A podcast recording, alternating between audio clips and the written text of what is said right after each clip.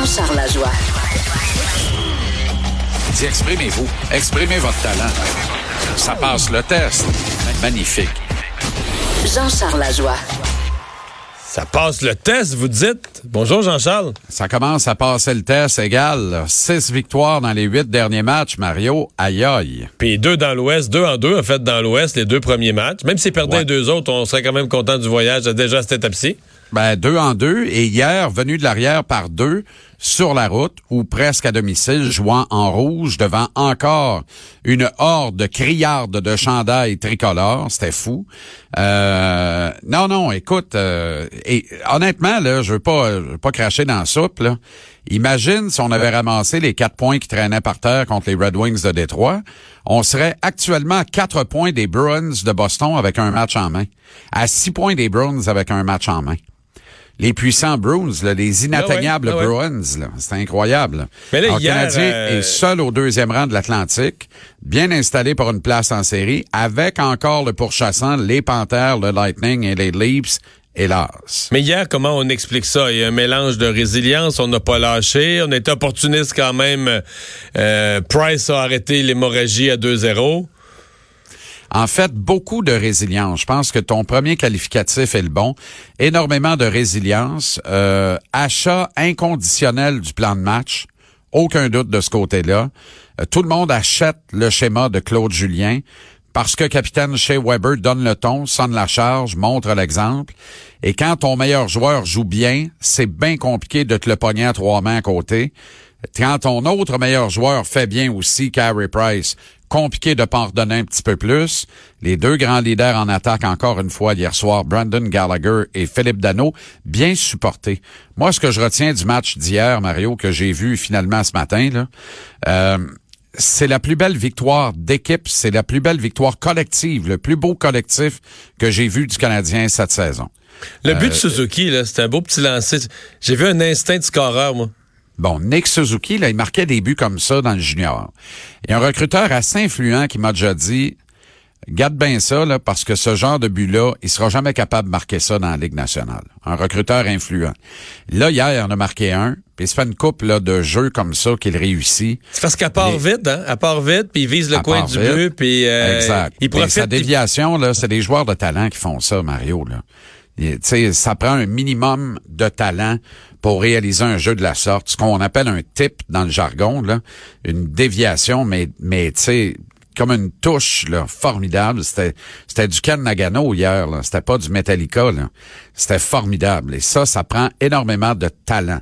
Euh, Nick Suzuki, c'est un, c'est un musicien de jazz de réputation. Tu comprends? C'est, tu sais, ce gars-là, les gens vont payer pour aller le voir jouer avant longtemps, uniquement lui, puis on verra le reste après. Là. Ce gars-là redonnerait la vue à Stevie Wonder.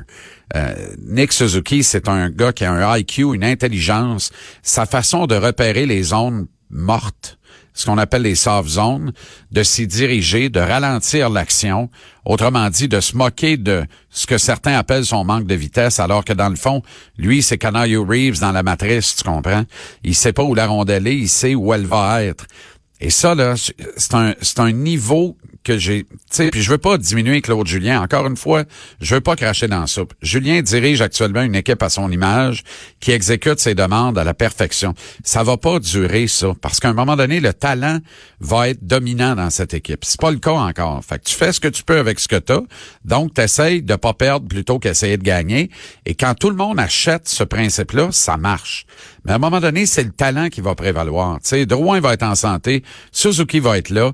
On aura peut-être Lafrenière ou un autre issu du repêchage de juin prochain. Cole Caulfield va être arrivé également. Ça se peut que Domi soit encore là. Paylig, Kotkaniemi. Ça, ça va être des gars de talent. Puis c'est ces gars-là qui vont donner le ton. Est-ce que Claude Julien va être capable de les diriger? J'ai encore énormément de réserves. En fait, j'affirme que non. Mais en attendant, ça marche bien. Tu sais, Suzuki, là, c'est un plaisir pour les yeux. Tu comprends? C'est, et on a besoin, on a besoin de remporter des matchs sur le principe du talent. Pas juste sur le principe qu'un soir donné, on joue mieux que l'adversaire. Ça, ça marche, mais ça fait un temps, puis on le sait. Tu comprends? Tout n'est pas qu'un- qu'une affaire de classement. C'est qu'est-ce que tu as dans le slip coquille dans les faits? C'est quoi ton ADN véritable? Quelle est ton ta, ta cote R, c'est quoi? Tu sais, ta cote de talent, c'est quoi? Euh, ta note d'évaluation au final de l'ensemble de ton effectif, est-ce qu'elle est bonne ou mauvaise? Elle est dans la moyenne faible de la Ligue nationale, dans le cas du Canadien. Mais pour l'instant, tout baigne. Six victoires dans les huit derniers matchs, au risque de me répéter. Euh, tu sais, on prend ça, là. On va toutes les prendre. Parce que plus on va avancer dans le calendrier, plus ça va être compliqué de maintenir ces standards-là. Est-ce que Max Domi est réveillé? Je pense que oui. Excellente observation. On en est à quoi le trois, matchs, de suite, ouais, trois vrais bons matchs de suite, à mon sens. Encore une fois, celui euh, celui d'hier. Euh, bon, c'est plate parce que David Redditch méritait un meilleur sort, mais le tir de Domi en prolongation, je pense qu'il voudrait le revoir euh, parce qu'il a fait des arrêts pas mal plus hmm. importants que ce qu'il a cédé ben, sur Domi. Un tir puissant passe entre les patins du défenseur, que le gardien pendant le, le, départ, il le voit pas là mais c'est un tir de 67 pieds. Oui, il était loin, je sais. Tu comprends? Dans la Ligue nationale, une shot de 67 pieds dans une situation de 3 contre 3, euh, on peut pas dire là, que c'était bien moins pire que la 132 dans ton bout quand il neige. Oui, oui. Tu comprends? La visibilité Autrement dit, la, visibilité était très bonne. Elle était pas réduite à nul. Elle était très bonne. Alors, euh, moi, je pense qu'il méritait un meilleur sort, Rettich, parce qu'il a vraiment gardé les Flames dans le match quand je te parle d'une victoire d'équipe également, tu sais, tu regardes les stats de Carey Price, au final, il en donne 3 sur 27 lancés hier. Mais il a pas donné le but qu'il fallait pas qu'il donne, tu comprends? Le fameux troisième, là, il l'a donné au bon moment. Il l'a pas donné au mauvais moment. Il a pas donné à proprement dit une zézette. Et il a fait quelques arrêts clés à des moments névralgiques du match. Et ça, c'est la grande force d'un gardien numéro un. Tu sais, un gars qui est dans sa bulle, dans sa zone, qui se laisse déranger par rien, qui un soir donné, oui, OK, s'en va vers un, un pourcentage d'arrêt inférieur à 900, mais c'est pas grave. Le but qu'il ne devait pas donner, il ne l'a pas donné. Donc, pour moi, il a fait le travail. Mais est-ce que la victoire lui appartient? Pas tout. Dans les stats, oui. Dans les faits, pas plus qu'un autre. C'est vraiment un effort collectif hier, jusqu'au quatrième trio, où on a monté à 11 minutes dans le cas de Ryan Pearlig.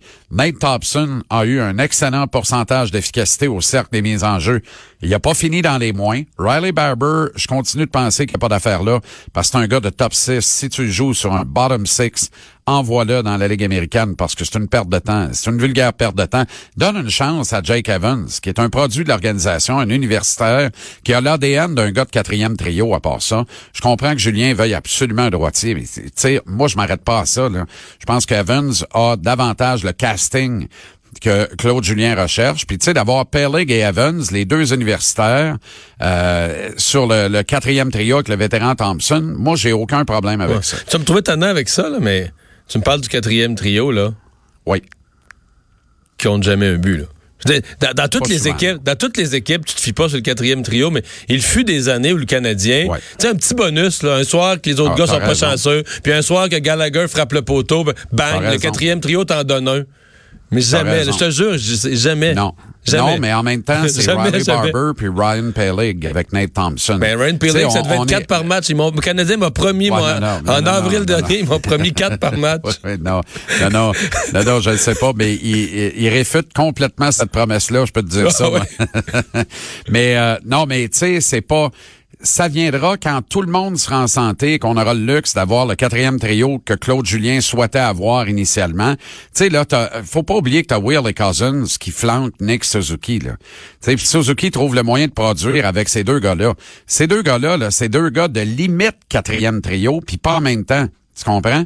Même dans le Canadien de 2019-2020, il n'y a pas de place pour ces deux gars-là en même temps dans l'alignement. C'est un ou c'est l'autre, jamais les deux à la fois. Puis c'est sur le quatrième trio, avec sporadiquement des euh, ce qu'on appelle des sparks, là, des petites flamèches en utilisation de quelques présences sur un trio plus offensif ou sur un avantage numérique ou en désavantage numérique, le cas échéant. Quoique Will et Cousins, c'est moins le cas, là, mais quand même. Alors, puis là, tu as les deux sur le troisième trio qui jouent de façon régulière.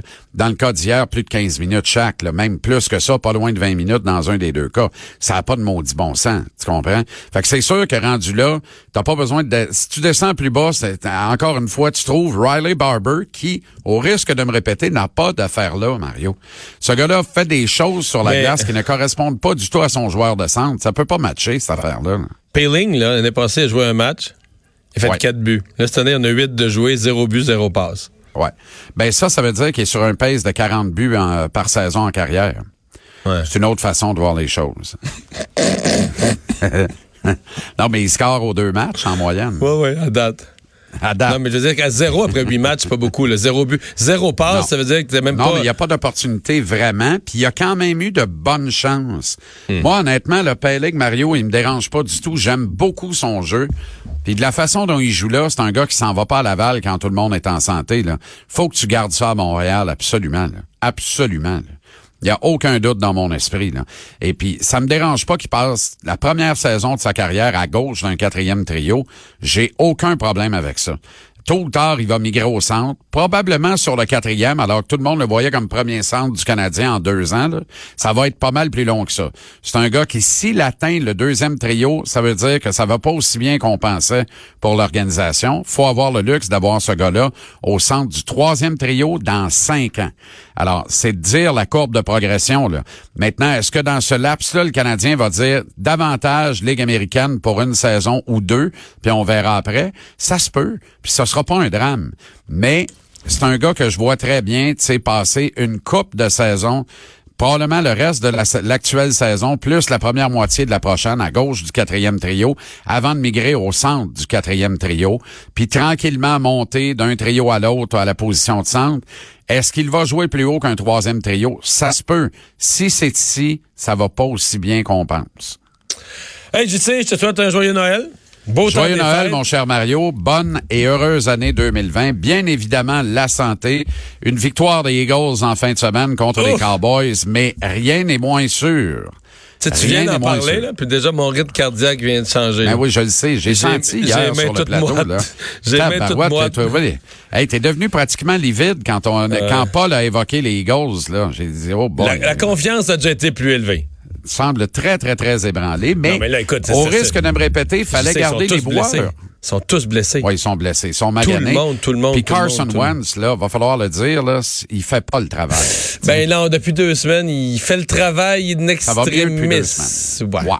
In extremis, c'est ça. Hey. Disons qu'on ça se peut pas s'ennuyer de Nick Foles, mais ça se peut à Philadelphie. OK. Salut. Salut. Joyeux Noël. Joyeux Bonne Noël. année à tout le monde. On se retrouve le 6 janvier. Ouais.